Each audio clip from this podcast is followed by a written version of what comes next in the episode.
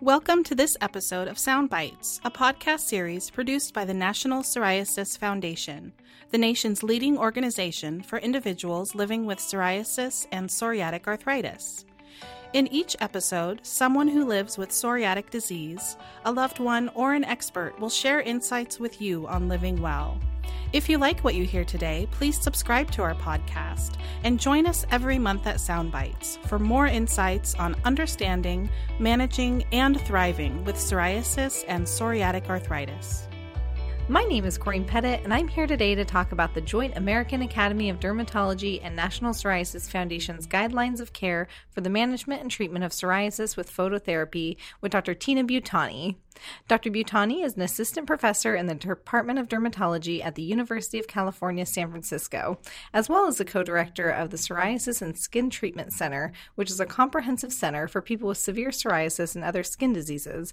Dr. Bhutani is also a recipient of the Discovery Grant from the National Psoriasis Foundation to explore immunological pathways and mechanisms of action involved in Goeckerman therapy. Welcome, Dr. Bhutani. Hi, thank you for having me.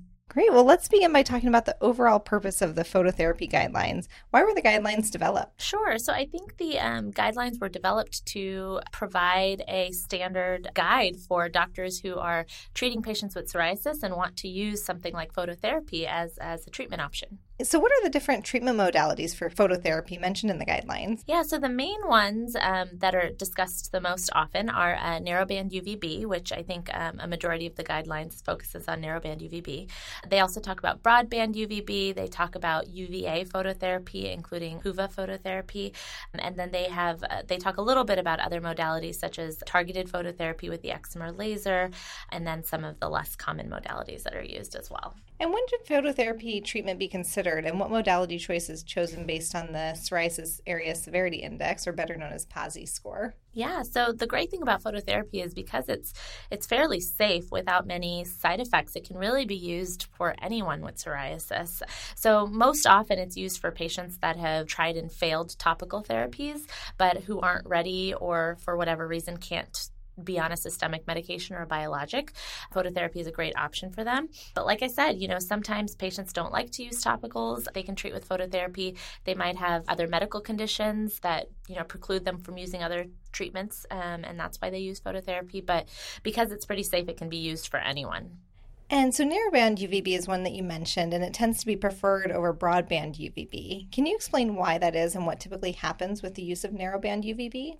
Yeah, so narrowband UVB is usually preferred over broadband UVB because it works a little bit better for psoriasis. So that's one of the main reasons. It also has less side effects, so less chances of skin redness, less chances of burning than broadband UVB. And so that's why it's become a little more popular and more widely used. When you start with narrowband UVB, you're put in a box for for a small period of time according to what's called your skin type, which is based on how easily you burn, the color of your skin, how sensitive you are to the sun. And then every subsequent treatment, the amount of light is increased slowly until we get to the point where your skin turns slightly pink but not really quite burned. When we reach that point, we know that that's probably the maximum threshold, and then we treat just at that pinking dose, and that's kind of the ideal dose for the patient. And how frequent are the treatments? Usually, two to three times a week is ideal. Clearance is faster if a patient is able to do three times a week, but if not, two times a week is totally adequate.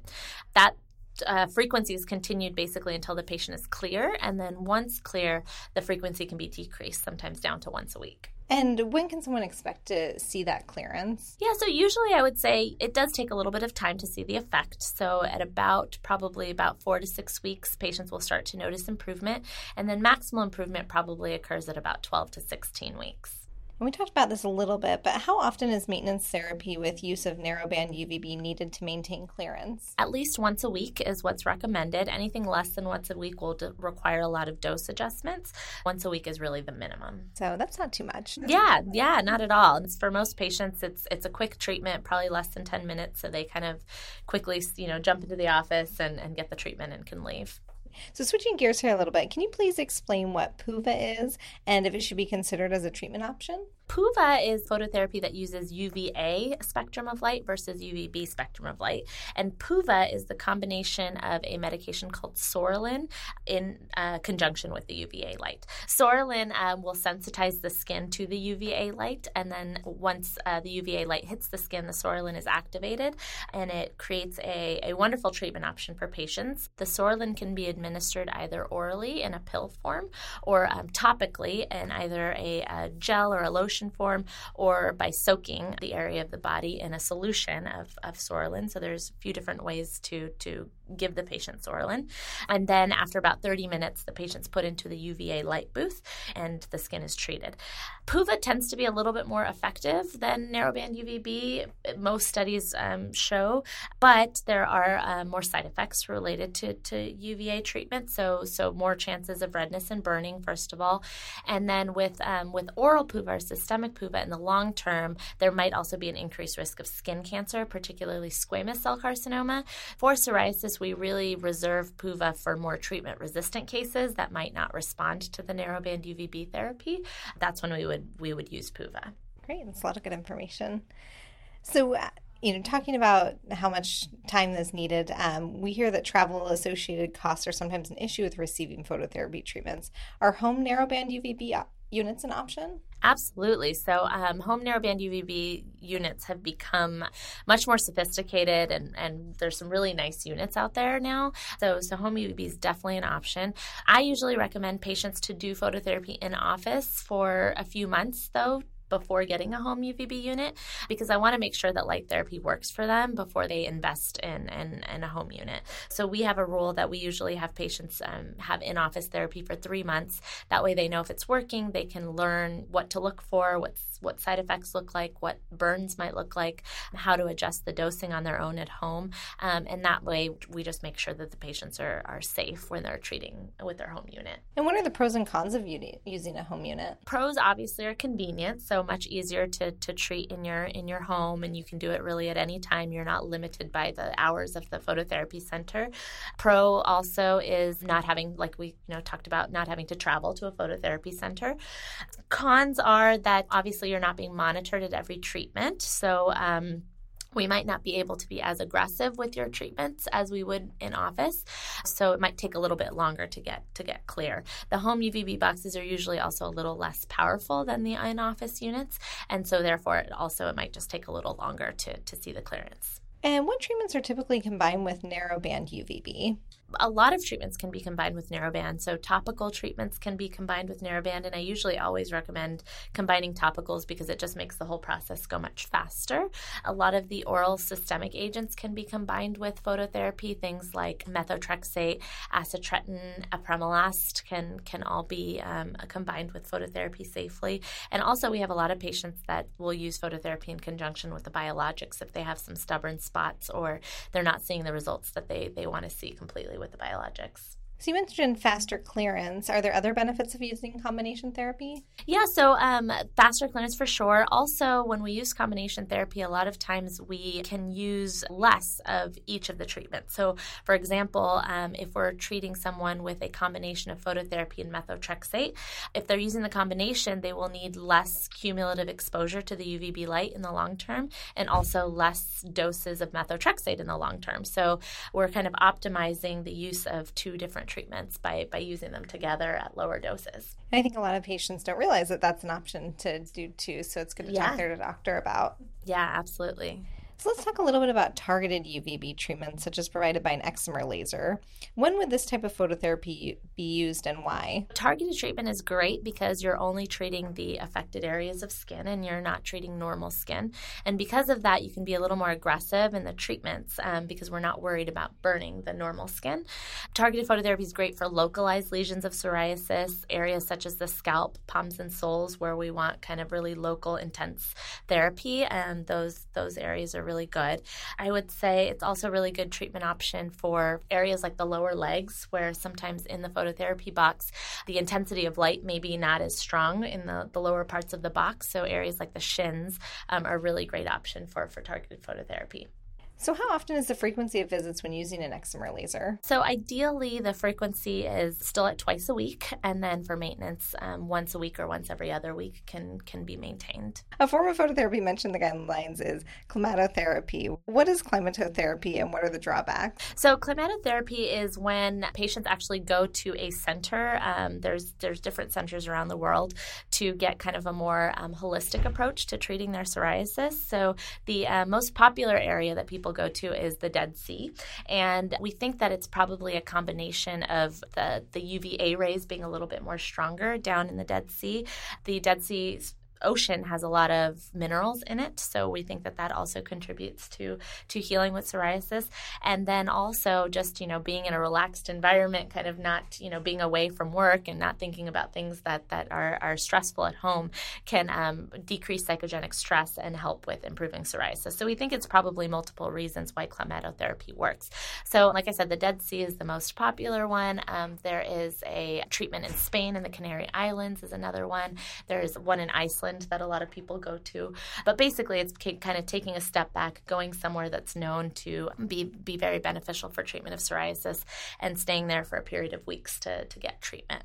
Sounds like that could be a stress relief too, which is good yes, for psoriasis. Absolutely, absolutely. Uh, the drawbacks I think you mentioned are basically, you know, having to take the time off of work if and and just logistically, financially being able to to make the investment. So now let's talk about the use of Goeckerman therapy. I know this is something you received a grant from the NPF to explore why this form of treatment works. Can you first explain what is Goeckerman therapy and then any updates you can provide based on your research? Yeah. So Goeckerman therapy is using a combination of, of UVB light and crude coal coal tar. We've used crude coal tar for ages for the treatment of inflammatory skin disease. You know, since ancient Egypt, ancient India, there's documents of people using black tar for the treatment of these skin diseases. It's one of the most effective treatment regimens that we have. Um, most patients are clear at the end of four or six weeks of treatments, which is which is awesome, and really no side effects involved other than the side effects associated with phototherapy, such as redness or burning. So extremely safe. It can be used in children, pregnant women, patients with with other medical problems. So so we love it here, obviously. Interesting enough, even though black tar has been used for ages, we don't know exactly why it works or what ingredient is the most active, leading to the improvement. We also don't know which pathways are really being targeted by the use of black tar, and that was really the goal of the, the project that I'm doing currently. We are taking patients who are starting Goeckerman treatment and we're taking skin biopsies um, before, during, and after treatment to see what pathways are being targeted and what changes are we really making in the immune pathways by using black tar. So we have three arms in the study. We have the Goeckerman arm where patients are getting both light and tar. We have a light only arm and then we have a tar only arm. And so that way we can tease apart the changes that are being caused by each of the different things that go into to Goeckerman therapy. So far we we don't have many preliminary results yet. We're still in the process of gathering the data, but hopefully soon we'll have some good good data that we can present at future conferences. Yeah, it's fascinating, something to look forward to. And how long does that clearance last? So, the great thing about Goeckerman therapy is it really tends to have long term remission. So, on average, patients go about four to six months before their psoriasis starts to, to return.